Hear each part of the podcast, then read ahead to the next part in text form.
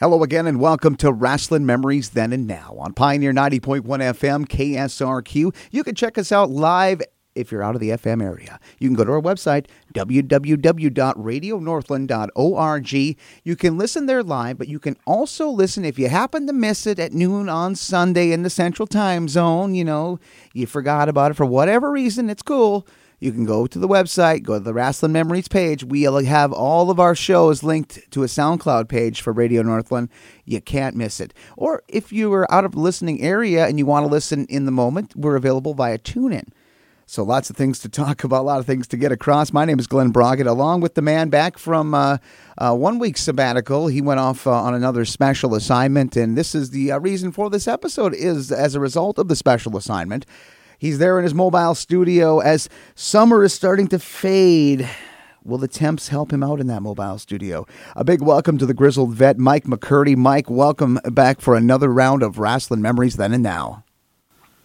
Oh, thank you, man. I'm always looking forward to this. And yeah, and it's it's in the eighties today in, in Fort Worth. So, you know, the mobile studio, we're not too bad. We're not. Uh, I don't think I'm going to have to worry about uh, dying on the interstate, as uh, Kenny Boland so eloquently put it a few weeks back. We're going to have to get Kenny back on just to uh, maybe at the end this in the fall, maybe late summer, just, you know, for an update so he can check in on you and you can ch- check in on Kenny, because you always got to check in on Kenny to see what's up. There's something always going on with Kenny Boland. And there's always something going on at Rasslin' Memories. And before we get into uh, the conversation today with our guest, uh, yes, there's uh, ways for wrestling uh, Rasslin' Memories Then and Now fans to connect, of course, on social media, Mike. And uh, the Facebook pages are doing quite well for themselves. We've uh, generated some pretty cool uh, traffic the last couple of weeks uh, at Rasslin' Memories Then and Now Facebook page and the Facebook group page. And uh, because of that, I've been able to uh, m- make some networking happen. And, you know, hopefully as a result, we can find some more guests, uh, you know, to help out. Kind of a synergy sort of thing here, this uh, Rasslin' Memories Then and Now pages. Most definitely, man. I've been looking at the pages recently, and uh, I noticed, I believe, we're we're close to, if not exceeded, a thousand combined uh, followers between the two pages. So, you know, uh, much appreciation to all those out there that are following us uh, on Facebook and all that. Twitter, Instagram, you know, yes, I, I still need to kind of get those up and running a little bit more, but, you know, it, it's coming. Um, our blog page, we got a blog page that's going to be going live pretty soon, so be able to share our wrestling memories um, in print. So for the people who like a little something to read on their, uh, you know, morning commute in the bus or subway or whatever, you know, going to have a little another way for them to uh, hear some wrestling memories, so. So, so good things coming up uh, soon. So Abs- absolutely, Mike, and uh, you're gonna have to coax me a little bit, but I think once I get a little uh, nudge here and there, I'll, I'll be able to contribute to the blog page. Lots of good stuff going on. Uh, yes, uh, it's the fun. It's the Rasslin' Memories Then and Now community on social media.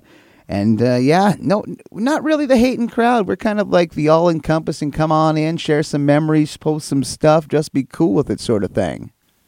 Yeah, nothing negative. No negative. Nobody's fighting about anything, you know. And, you know, and we've had a lot of, unfortunately, people that have passed here recently, and a lot of people have come onto our page to pay their respects to those, uh, you know, that we lost. So, you know, it's kind of a good thing. I'm, I'm really enjoying it. Oh, absolutely. And we're going to keep it up. And you can join it, too, if you haven't already. Go on over, like the page on Facebook, and you can also uh, go in and ask to join up uh, to the Facebook group. And it's going to be good times. You'll communicate with a myriad of people. But communicating is what we do here on Rasslin' Memories Then and Now. And, you know, we do a lot of great stuff with the memories of yesterday. And, you know, Mike, Uh, we've been talking about this off the off off the microphone and just behind the scenes about, you know, dedicating a, a space for an episode for an episode at least once a month to kind of get a, a grip and get catch up with some of the kids and some of the veterans that are doing it down in the independent scene. And it doesn't matter what part of the country. We're very open to uh, whoever's got something cool and what's going down. But you you in particular have found a, a wonderful guest this week who's got a very interesting story. And this is one of those where I'll I'll I'll, I'll give you a shot time from time to time. But uh, I'm definitely going to be hitting you up with the hot tag more often than not, because uh, it seems like you got a grip on who we have on today. And I'm going to hand over the mic to you, my friend, Mister Michael McCurdy, the grizzled vet himself, to introduce today's guest and uh, ignite the conversation. All right. Well, definitely, man. As you said, you know, Rasslin' Memories, a lot of people in the past, but today is definitely, we're focusing on the now. Uh, the indie spotlight is something we're looking into. And um, this gentleman right here, our guest tonight, definitely in the indie spotlight. I'm learning more about him myself. our guest, twenty-four years old, been in this business for thirteen years. If you do the math, that's the age of eleven. I did not know that, so I'm looking wow. forward to hearing a little bit more about this. He's got a new promotion starting up here in the Dallas-Fort Worth area, Pride and Glory Professional Wrestling, their first shows, back-to-back shows. This kid's starting off with a bang. He's going in back-to-back shows September first, September second. I've done back-to-back shows. That's a tough act to follow, man, but he's starting off that way. So I'm looking forward to talking about that. Our guest today on Rasslin' Memories Then and Now is none other than Ashton Jacobs. Ashton, welcome to the show. Yeah, thank you. Thank you for having me. This is pretty awesome. I mean, I mean, it's. I think it's uh, for me. This was kind of like a very humbling experience that someone uh, I was getting offered to do a, you know, be on this thing on this show, the race show. I'm like, oh wow, okay, this is awesome. So I'm just kind of sitting here like just thinking, baffling. Now when you say I'm having back-to-back shows, I kind of think, like, man, holy crap, I'm putting myself really in there. But no, I just this is kind of something I always wanted to do. This is kind of old, wrestling's always been my passion. So I I thought in my head, it's like, well, man, I want to make a statement. I want to go out there and just have fun doing this stuff, and as well giving back. That's kind of one of our things in our show is we want to give back. So we every show we do is backed and benefit by a nonprofit or a charity in that local Denton or D F W area. We want to help the local charities as well. So our my show is just basically it's having fun and giving back. That's kind of what our main passion is for wrestling, and I just that's just something I've always been passionate about, anyways. Well, some I want to kind of get into, man, because I met you two thousand fourteen when I uh, first came out for an I S W E show. That's when I met, you know, you're a young guy, like I said, twenty-four years old, but you told me the other day you've been in this business for thirteen years. Yeah. You started training at the age of eleven. Yes, so sir. Going back, you know, as a child, what what did you see? What were your influences that made you go, I want to be a wrestler. This is what I want to do. Uh That, that's actually interesting because, I mean, I remember uh, I had my own wrestling ring when I was around that age, and I, we basically put it together. I was messing around when I was really young. I jumped off the top rope. I hit a pothole on the ground and broke my foot. And there was a local promotion that I used to go to every weekly that was called X C W that was run by Knight Davis. And they got we were really good friends with Knight Davis's uh, dad, named we call him Pops, and they're like, and one other kid got hurt. He had another ring. He got hurt, so they decided to train these two kids. Because, like, well, man, these kids are hurting themselves on rings they made. So let's, you know, let's bring them in and show them actually how to be per- trained professional wrestlers. Um, I was eleven, and I think he was eleven at the time as well. And we were about around the same age. And we uh, we get in there, and they they they they drilled us. They were they were it was torturous. But in my mind, I always wanted to be a professional wrestler ever since I was around eight years old. Um, because it's just, you know, that was just something I found very passionate about. So when I, I got there, about, I think it was July third is my first day of training, if I remember correctly, because my birthday's August fourth. That, so I remember I started there and they just, they just, they drilled us and drilled us. And I remember Knight's like, hey, you want to come back? And I remember looking, I'm like, of course I want to come back. And, uh, and they just kept, they kept drilling us for about, I think, uh, roughly about three to four months. And they finally let us go in the ring and started training. And once I finally stepped in that ring, I was like, man, this is awesome. I'm I'm living a dream that I always wanted to be. And I in my mind when I was younger, I was like, man, I got to do something for the wrestling business that, you know, I want to be great in it. I want to be, I want to have, I want people to be, to look up to me and think, wow, man, this is a kid that started this young. And he just kept going and going, even though they told me I was going to be treated just like an adult with them. So I'm like, man, so I was thinking, it's like, all right, w- let me see. I want to, I want to, I want to make a big impression for everyone. I want to be kind of like, or I want to be a role model for younger kids that don't know what they want to be. I want to be kind of like, to me, wrestling is kind of a, what's this word? We're we're contractors. We're our own businessmen. I want to inspire other kids because we're basically entrepreneurs. I want to inspire other kids that don't know what to do. They don't know what they want to do. I want to make them live their dreams as entrepreneurs as well. I just, I'm trying to make a role for this. And I always thank my my trainer, Knight Davis, for taking me in and teaching me so much. I mean, that man taught me a lot. And I would like to thank Rudy Boy Gonzalez for taking me in as well and just show me more than I could thought I could imagine.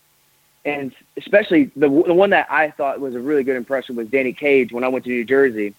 He, that man is, wow. I mean, it was just the dude, the knowledge he had was just throwing and just like, wow. So this is what it takes to make it. He would just throw like, this is how you're going to make it into wrestling. So here's, here's just the platform.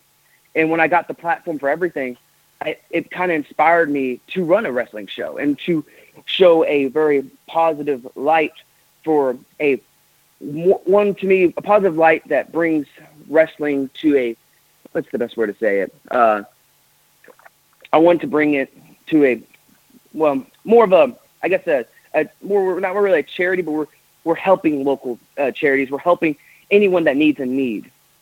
And that's kind of how I basically kind of got started.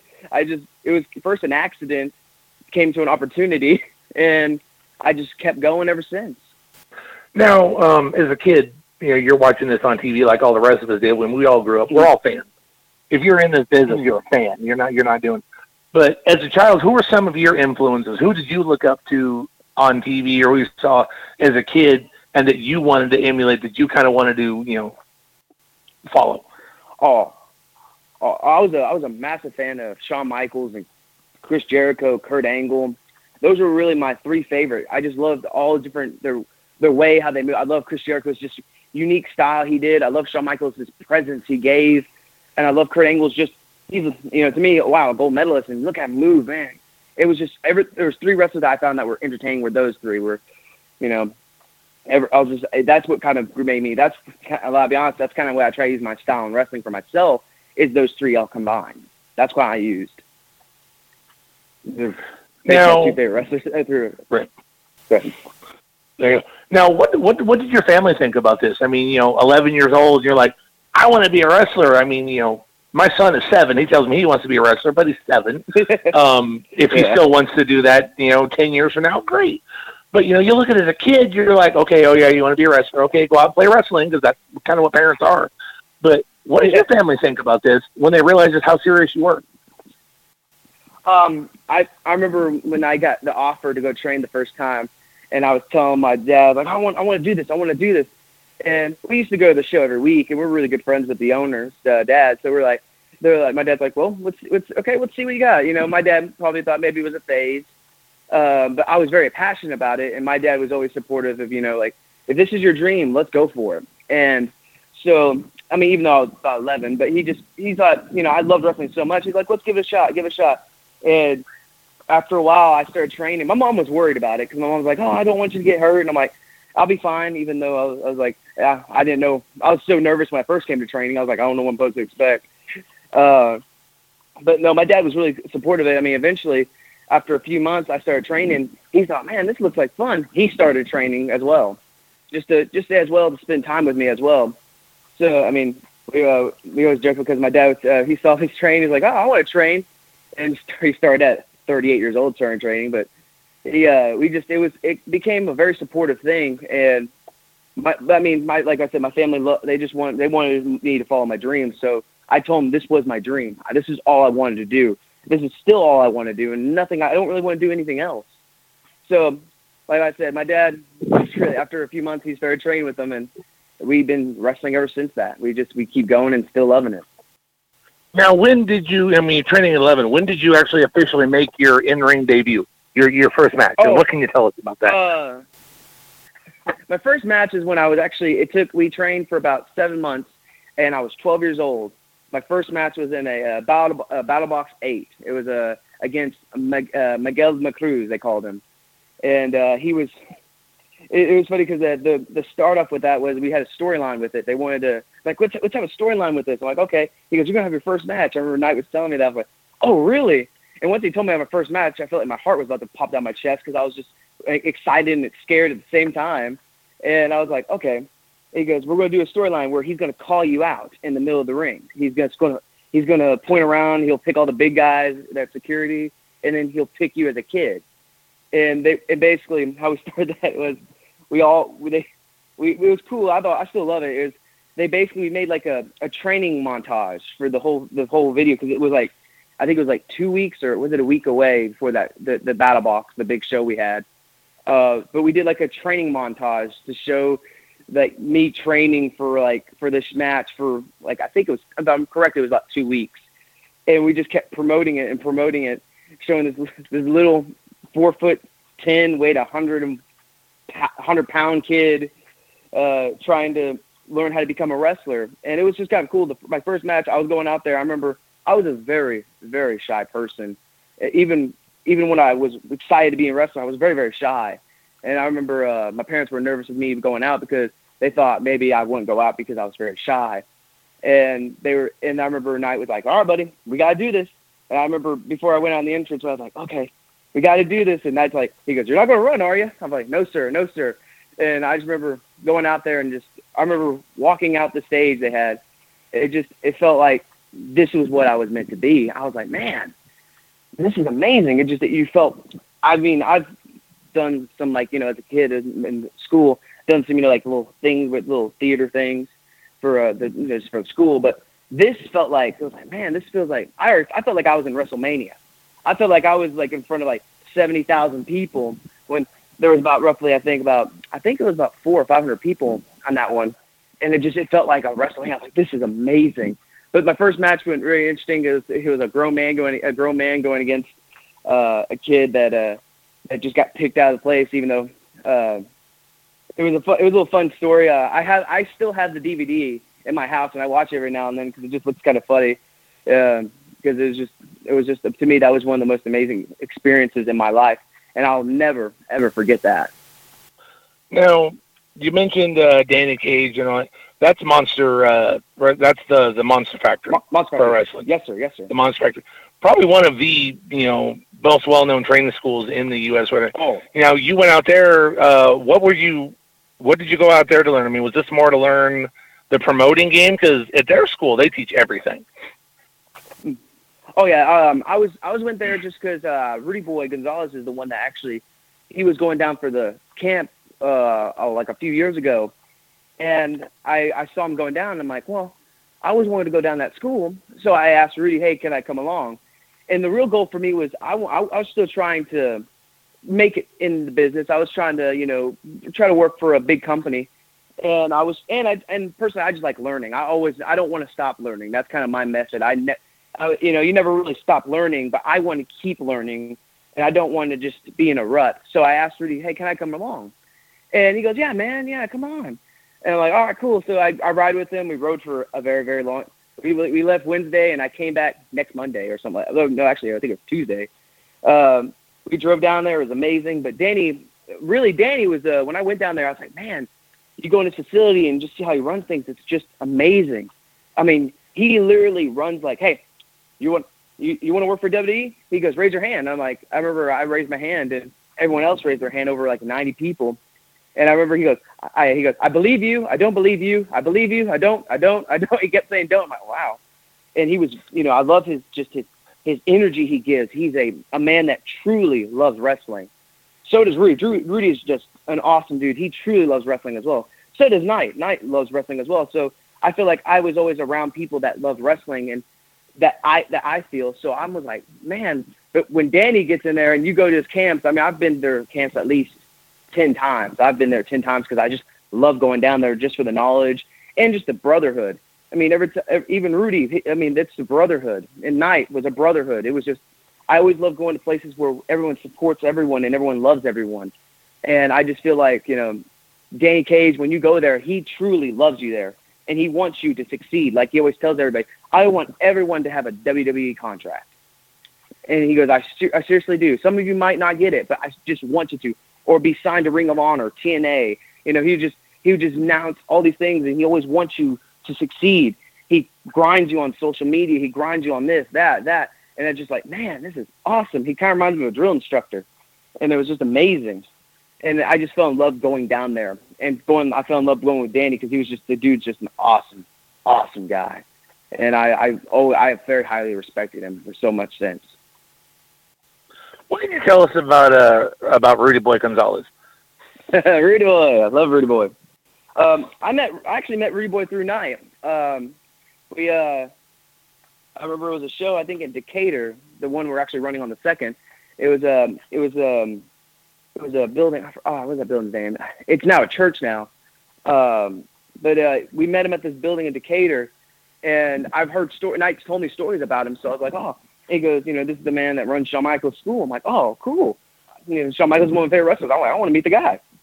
And I remember the first time I met him, I was like, hey, my name is Ashton. He's like, oh, hey, I'm Rudy. And I remember we were, we were talk- I remember I was just talking to him, and I remember we did a show. I think I worked one of his guys. I mean, I met him when I was, how old was I? I was about fourteen when I met him.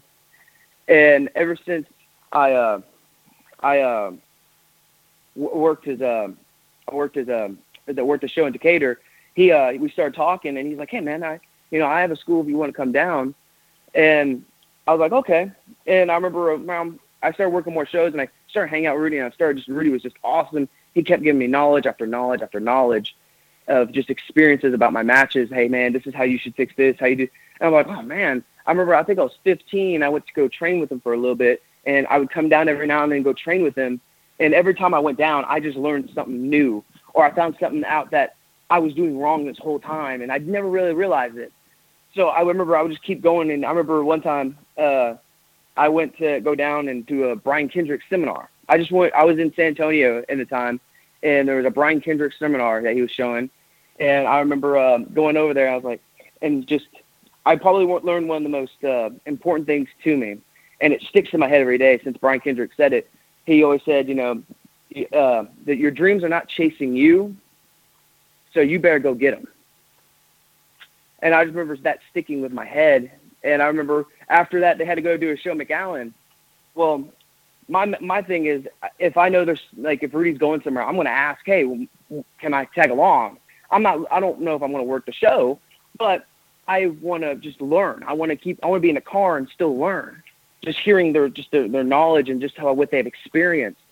And I remember Reed looked at me like shocking, like, like, you want to go? I was like, yeah, I want to go. I want to go on the show. And he goes, you might not work. I'm like, that's cool. I just want to come on the on the ride. And to me, that was probably one of the coolest things was, you know, you get to ride with Rudy Boy Gonzalez, and you get to ride with um, Brian Kendrick, and just listen to the stories they just unfold. And it's just like, wow. And then it's the, it was the funny thing is uh, when we get down there, um, I was just kind of just listening to Brian Kendrick talk some more and Rudy Boy talking. It's like, man, there's so much stuff I'm learning, and I'm not even wrestling, and you don't really have to wrestle to learn. Just listening is mostly learning. And I was like, man, this is some cool stuff. This is awesome. I'm getting to ride with two legends. And and I remember uh, they're like, hey, you want to work the show? I'm like, what? They're like, yeah. And I was like, oh. And I remember working the show, and, and I got a massive, I got a massive praise from Brian Kendrick watching my match. He's like, dude, that was awesome. You did this and you did that. I'm like, oh. And to me, that was very, to me, humbling. I mean, I got a praise from a man that's known, very highly respected. I'm like, wow. I got, I mean, it was, it was, it was kind of like very heartwarming to me. And I remember Rudy, he started, when Rudy would give me criticism, and I remember Rudy did praise me on one match, and it was like, oh man, it was, when I, when I got praised, I mean, I don't really look for praise when I wrestle. I just, I try to do the best I can, and I give it a hundred percent. That's all I can do. That's all I can give.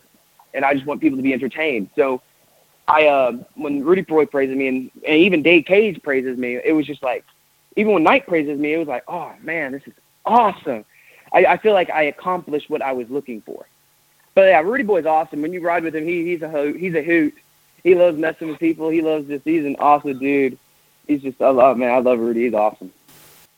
I've had a chance to talk with him a couple different times. Uh, interviewed him on a past show I did. And Rudy is uh, not only one of the best trainers, but a very honest man too. So, you know, Rudy pulls no punches. Yeah, absolutely.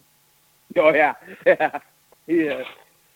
You know, now you talk about praise a little bit, though, man. I can, I'm going to give you a little bit of my own. I met you in two thousand fourteen. That was the uh, at the Sendera Center.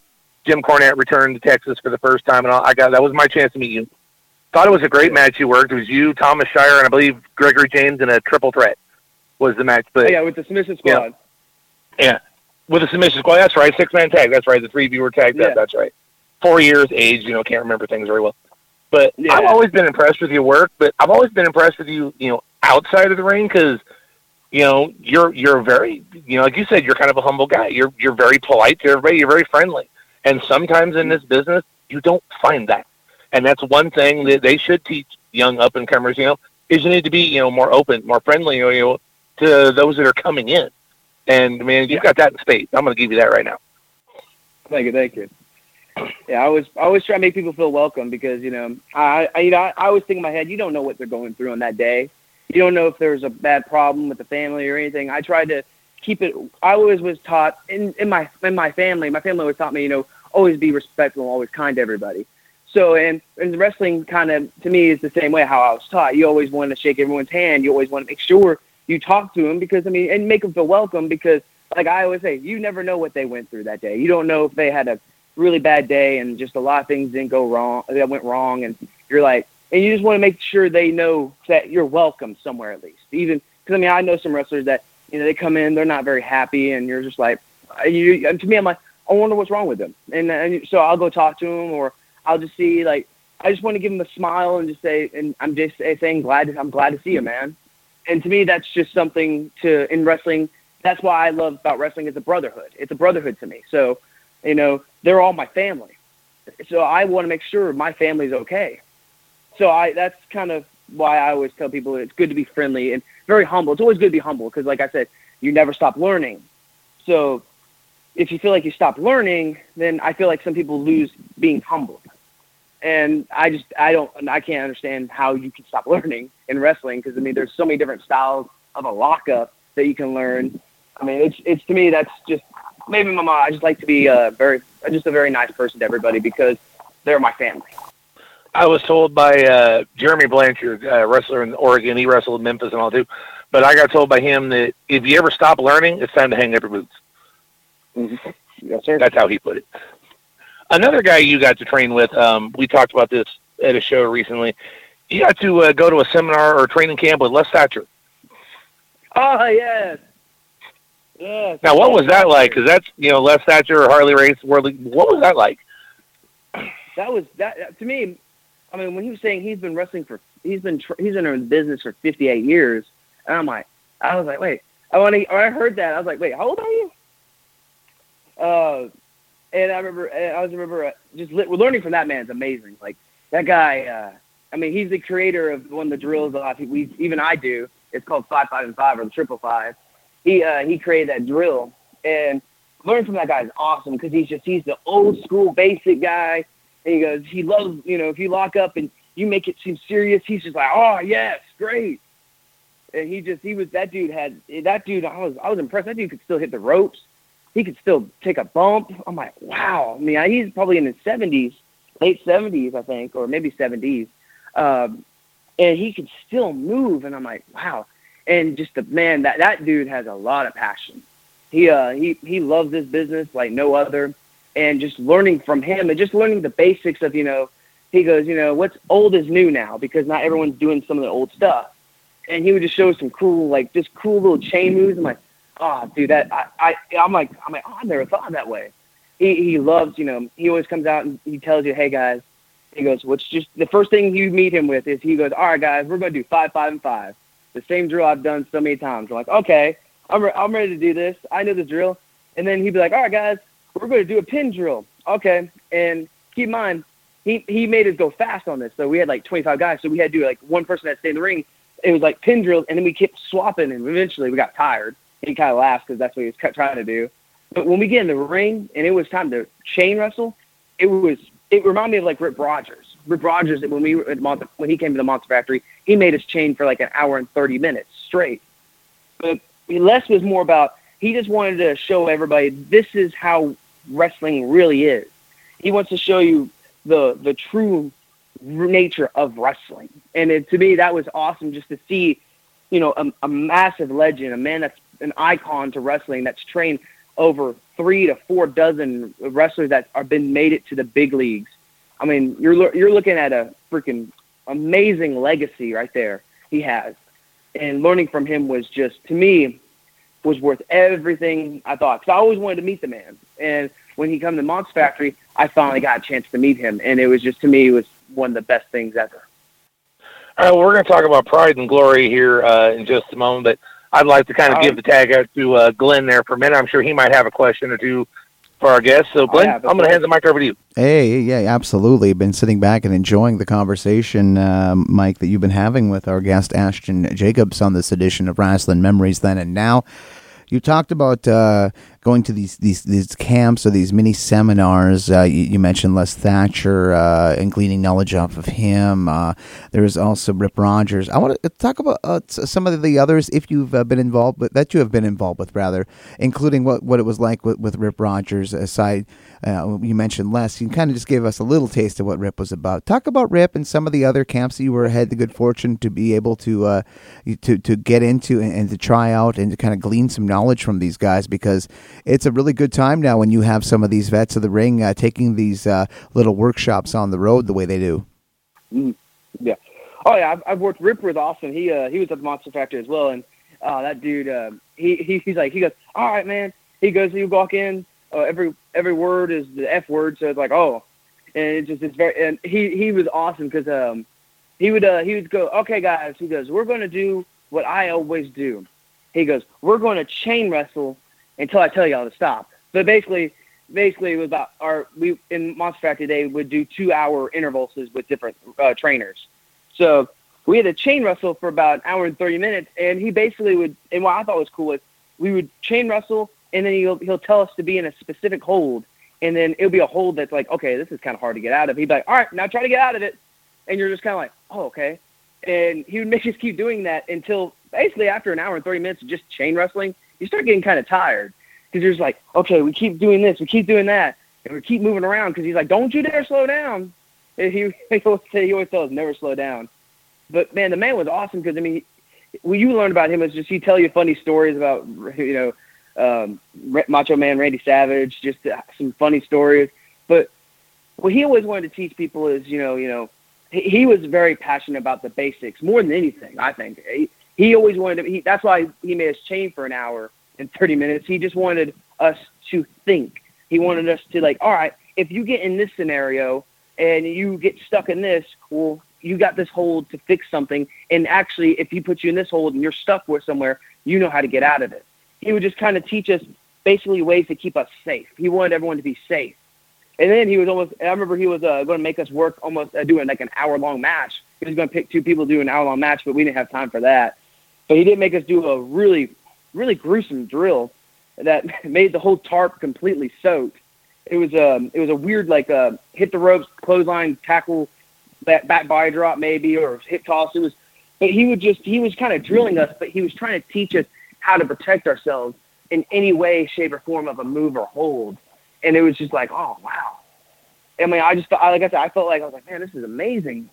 And like I said, Rip is just an awesome dude to learn from me. And I love his passion as well, because I remember at the camp, he came in at three. It was, uh, we were, uh, I come in, we, they, Danny always lets people come in at like, at a, on a Thursday, if the camp is coming on a Friday, if you want to train with the guys.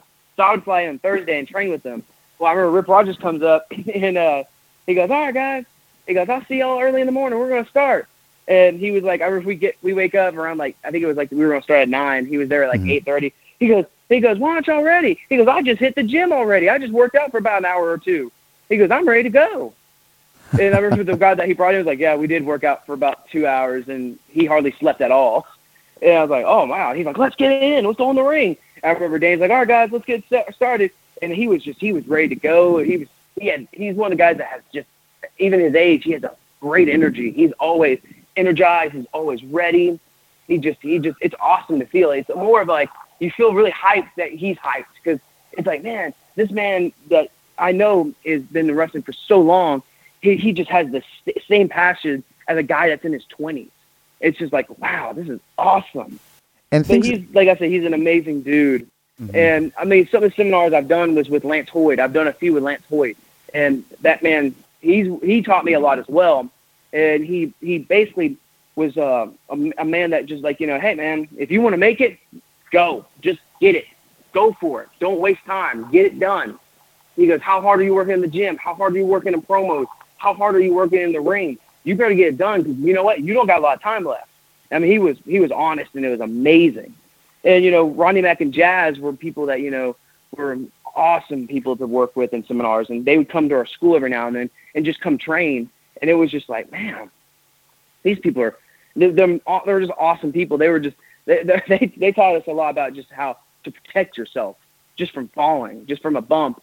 They would they would teach us how, like, to really strengthen your neck and how to make sure if you take a, you you'll never take a bad bump. And they're just, you know, like the Brian Kendrick seminar, you know, your dreams are not chasing you, so you better go get them. I always thought, you know, he would teach us that. And he was basically, what he was teaching us was more about life. That seminar was more about life. It wasn't, it was more about just experiences and how you should, you, you know, my favorite thing he always says, you know, is, have you ever been hungry for the business? Have you ever, you know, slept in your own car? Have you ever slept in your car? Or you had to sleep in your car because you didn't have any money to pay for gas or food? Have you ever had, you know, just to be almost basically homeless for days and days and months and like weeks and months? And he, because he's like, I had to do that. He goes, are you willing to sacrifice that much?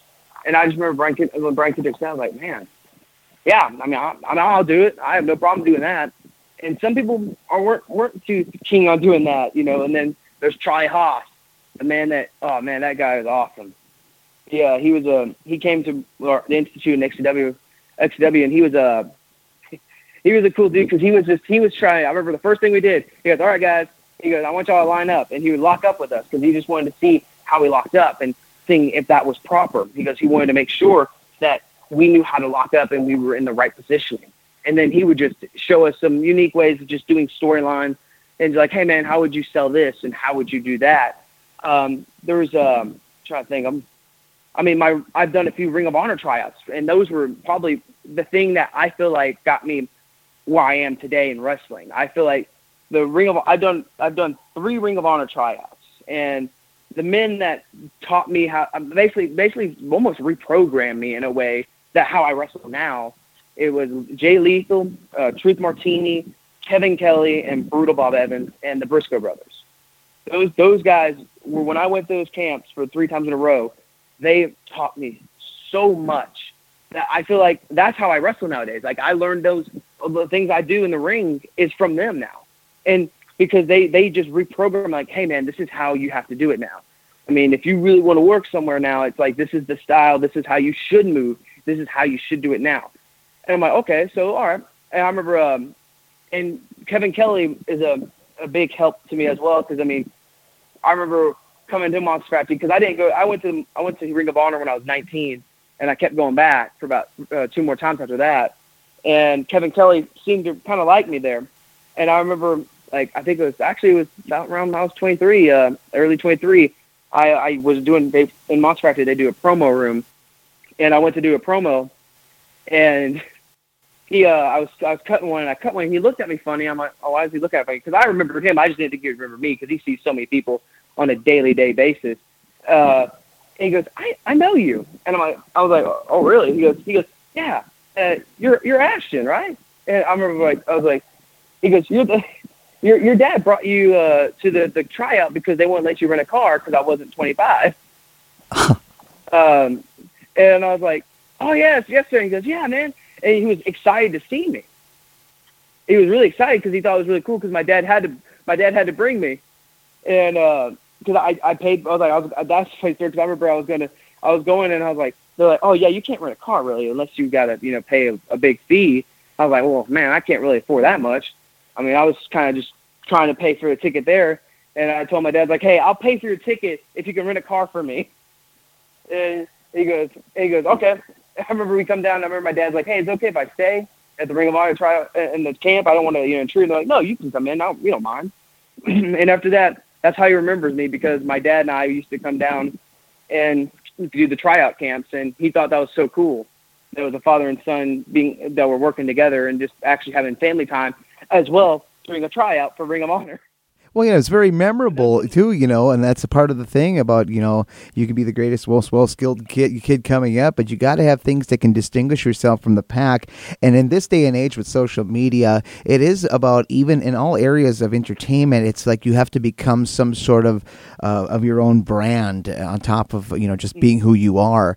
Uh, what has it been like to, uh, you know, kind of get yourself out there via the, using the means of social media? Because what what used to be just passed around cards uh, throughout the territory has gotten into the era now where you can do quick messages, you can talk to any promoter anywhere, basically, uh, just by a, a type or a Skype. Yep, absolutely.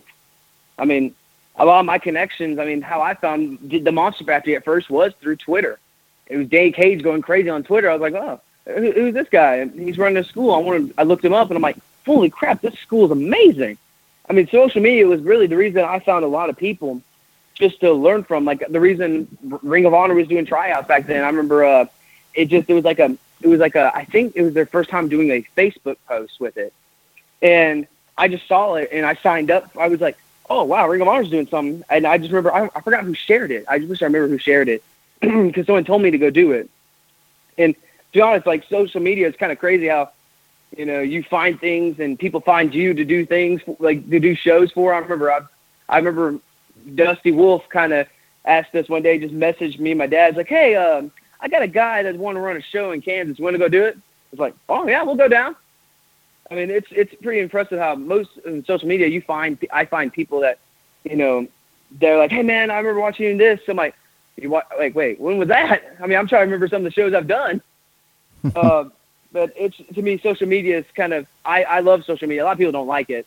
I mean, for uh, you know, 'cause some of the reasons people don't like it, and that's fine. But for me, I think wrestling, social media is the biggest thing. And like my, my favorite thing Danny always says, he'll grab his phone. He goes, this is your business card. He goes, there is, he goes, you can literally, he always makes the joke, you could be sitting on the toilet and promoting yourself multiple times over. And, you know, I mean, Danny Cage is like, oh, I always tell people, that's the workhorse of, of pro wrestling. That dude just, he just, he works on, he has like, I think he said he has like five accounts on Facebook. Uh, I think it was five or maybe four. And he has like three older social medias and two websites he has to manage. I mean, the guy's always working. And that's one thing that's kind of inspiring to watch because that dude just never, We, everyone says he never sleeps, basically. He always, he's always working into wrestling. And it's just, to me, that was kind of inspiring too. 'Cause you know, it's like, it, like I always tell, I tell myself, you know, if I can at least work as half as hard as he can, I mean, I'm, I'm, I'm pushing. That's, that's, you know, you're, you're working away to success because he's, I feel like he's very successful in that. He does, he, he's like made to, you know, just promote and work on social media over and over and over. I mean, I, I'll see him, I'll see him on Twitter, Instagram, Facebook, he's just promoting, promoting, promoting. And it's just like, man, look at him go. It's like, man, it kind of encourages me. So I'm like, I got to promote now. It's like, I got to get this show, get set up. I want, I'm trying to get like, I'm going to get like six hundred people here. It's just that thing that just keeps you going, keeps you uh, lit. Uh, I'm going to bring it back over to uh, Mike McCurdy uh, as we are getting into, uh, well, we've got a good few minutes left in the program here, uh, but I want to have Mike uh, back in. It was wonderful speaking with you, but Mister Uh, Mc- McCurdy, oh, I, uh, Mister McCurdy, I know he's he's loaded for bear. He's had so many questions. I could just hear him in his mobile studio right now saying, Glenn, I think it's time to give me your cue. I'm, I'm just waiting for my tag, man. No, we're going to go on here. We're going to talk Hot a little tag. bit about... Uh, about Pride and Glory Professional Wrestling, their debut show September first and September second. So I want to talk a little bit about this because when I talked to Ashton, he told me that promoting is kind of one of the things he's always wanted to do. So I'd kind of like to get a little bit more about what got you interested in promoting. Why is that something you want to do? Because I've done it, and it, it's a job. It is hard. And, uh, and just a little bit about the start of Pride and Glory Professional Wrestling. Well, the reason I wanted to run was that was kind of, even when I was starting out at twelve, I always wanted to run a company. That was always kind of a dream of mine. Um, I never, I mean, I, I, I did want to work for the W W E at one point, but that was the my my main focus because I would think, you know, you would say you work for the W W E and, you know, you only work for a few years and it kind of stops and, you you know, you you just don't work there anymore. Well, I always thought in my head, if that, if that, if that did happen, I need to have something after. You know, I have to, I always like to think, you know, a little bit longer distance. I'm, I, I'm always been like that. I always think, you know, like far, like ten years. What do I need to do in ten years? What's going to happen to me in ten years? And what can I do to fix what I'm going to be doing now? So I was thinking, well, I always wanted to run a show. And that's kind of how I was thinking. I was like, all right, I want to run a show. And I just, I don't know, maybe when I saw, ki- I've seen kids that don't know what they want to do. So I'm seeing kids that are younger than me. Like, I don't know if I want to go to college. I don't, I'm like, what about you want to run your own business? Because like I always tell people, wrestlers are their own contractors. They, they're their own businessmen. They are, they're entrepreneurs in the, I think the biggest, basically, they're basically, I, how you explain it, they're basically the highest of their own promoter. They're basically their own agent, their own businessman, their own boss, their own worker. So I try to, uh, I wanted to like inspire them to be their own boss. But the reason I got into it was because, I don't know, just, I, I know it's kind of weird. A lot of people kept asking me to run. They would ask me or my dad hey, why, like a lot of like our veterans or just people that we are really connected with in around the, the Denton area, like, hey, why don't y'all run a show? I'm like, what? Like, yeah, you know, hey, we'll sponsor you, run a show. I'm like, uh, I remember sitting, I was kind of like caught off guard. I'm like, um, okay. And then, uh, and then, there, and we were just getting ha- hassled by a lot of people that knew we were wrestlers, but they sometimes never got a chance to see us wrestle. So we're like, oh, okay. Uh, and, uh, we were, uh, we were like, well, I, I told myself, I don't want to just run a show. Um, cause my, my main focus, I always want to help. I always like helping people out. I love, I love just be, I love just helping people. And so I was like, well, Dad, I don't want to do a show just for a show. I want to do a show that's always going to be backed by something, always going to help other people. It's not for our own benefit. We're not, I don't want to do it just for my own benefit. I want to help other people out. And my dad's like, all right, he goes, look for a name. We'll, we'll figure it out. And I kept looking for a name. I it literally took me two weeks to think of this name because I just didn't want to, I didn't want to take a name and someone already has it. So I was like, okay. Um, I remember I thought myself Pride and Pride and Glory. And they're like, and my dad's like, that's an awesome name, Pride and Glory Wrestling. And, and then my dad's like, so what does it mean? And I sat there, I was like, well, no one, I, my dad's like, what does it mean? I'm like, well, no one has it. And he goes, well, the name has to mean something. I was like, oh, that is true. And um, I've I've always uh, I've been, you know, I've done to myself like, what does it mean to me? And and I always tell people it, it can mean anything to you what you when you see the name. But to me, it's uh, Pride in America and Glory to God. That's how I see it. And mm-hmm. on my, I mean, like our verse, our, our very first uh, our very first uh, benefit we're helping with is Patron Anglers, and they were the guys that I always thought, you know, had a great system. Like they basically they they take combat wounded vets on an all expense paid fly fishing trip. They uh they help them heal because the guy that actually owns it, uh, he's uh, named uh, Lou Duckwall. He was a marine a marine sniper. He got electrocuted and fell like from four stories uh, when he was in um, Iraq. And he uh, when he when I heard his story and I heard what he does and how he helps veterans, he he calls them almost on a daily basis if he feels like there's something wrong. He's taken over six hundred vets on an all-expense-paid five, five fishing trip for about since for five years.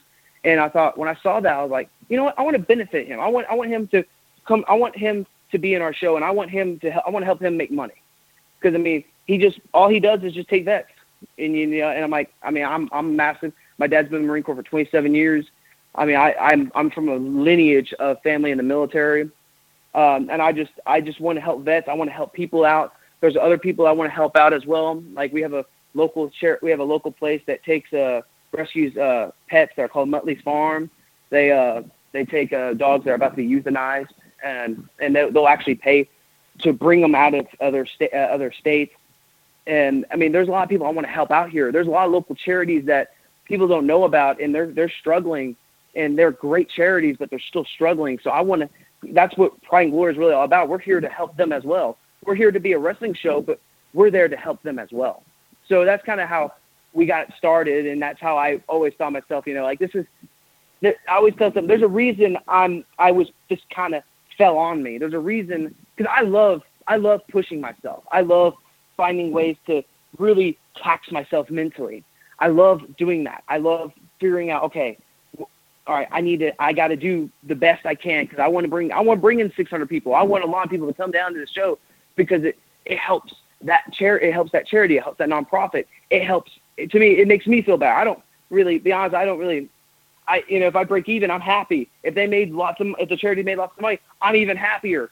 You know, that's just how I see it. I don't, I'm, I'm not really doing it for, for me. I don't really care about the money. I just really just want to help people out and help just the local charities around our town and just bring wrestling to them all together. I want everyone to know, oh, there's wrestling here. Let's go see more wrestling. Let's go.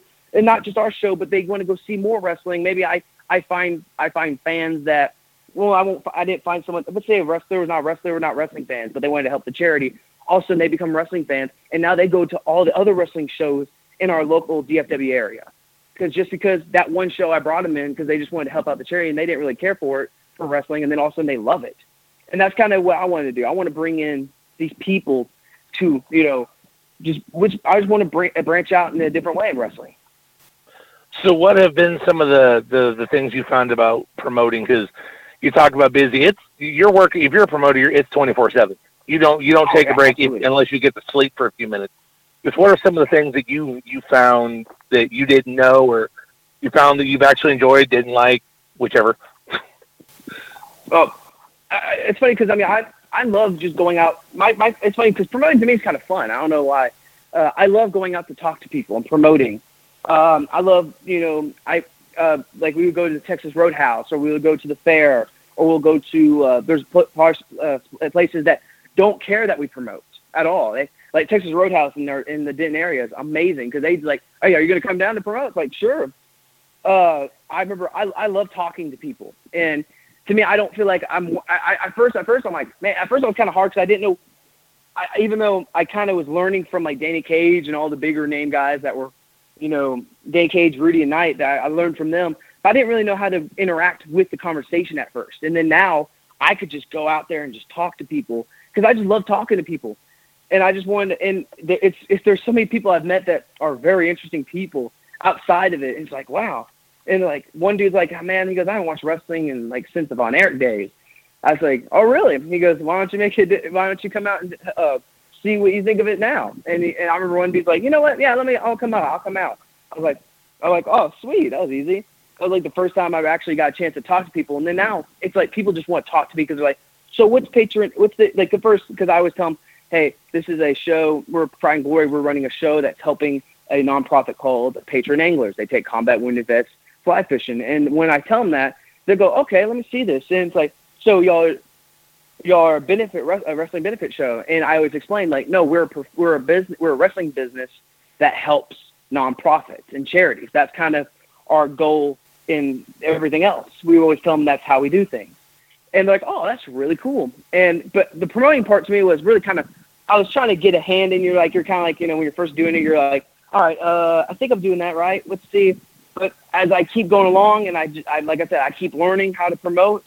To me, it's just, it's, it, to me now it's becoming fun because, you know, you get people that call you for, you, you know, you get calls and you're like, hey, I want tickets. I want tickets. It's like, oh, sweet. And just because, I mean, I'm just, I, I'm, I'm just kind of the guy that's like, you know, I, I'll be honest. I, that was my dream, but I didn't know when I was ever going to start running a show. I really didn't know. It, it just, it kind of fell on my lap when my, my dad was doing all these kind of, we, my dad helped, works with so many veteran organizations, and they were just like, they were just saying, hey, why don't we do a show? Why don't we do a show? And it just, and then they were like, then my dad's like, would you be interested in doing a show? I was like, absolutely. And because he's like, we're having all these people that are doing it. So it kind of fell on my lap. And, and like I always tell people, there's always, there's always a reason for something. So I always, I was like, this has to be my, cause I mean, my biggest dream was to run a big promotion. So I'm thinking, okay, let's see. All right, let's, let's see what's promoting. I remember, I remember I got frustrated at first cause I'm like, all right, how am I going to promote? What am I going to do? How am I going to go? I remember I used to go to, I was going to freaking building to building to building. And, you know, you're, and some people tell you no, of course. And you're like, oh, that's all right. And, you know, but I was just like, all right, wh- what do I need to do right? I need, at first I was like, someone told me like, why don't you promote on social media more? And I'm like, you know, that's probably the best thing. And I, after I started promoting more on social media and realizing that, you know, you have to go to like their like little social media news newsletters and stuff and all that kind of stuff that had like the news for them. And you talk to those people and they promote for you. It really does help me out that I found out, uh, I found out kind of, co- not quickly, but kind of in like mid time while I was promoting after two months, because I only had like two months to promote. Uh, that two month time, I'd say about a month later, I learned how to finally understand how I should promote my show in, in, in a wrestling manner around Denton. Well, I hope we can uh, help you in uh, promoting your show with you being on uh, this edition of Rasslin' Memories Then and Now. And send me some information, and I'll make sure that Glenn and I get it up on our uh, Facebook pages for the show and for Patriot Anglers, because that sounds like a great charity, man. And I mean, we all we all need to help out a little bit, even if it's just for sure. You know, a small a dollar here and there. Every little bit helps charities like that. Oh, that's something I think we can help with, and I speak for Glenn. I think we'd be more happy to do that. But I'm going to pass it oh, over to uh, Glenn here because I think we're about ready. We're getting in towards the the timekeeper there, so. going to pass it over to Glenn, see if he's got any last more questions. Well, I think the timekeeper right. here is giving me the look, man. Time is about uh, ready to run down here on this edition of Rasslin' Memories Then and Now.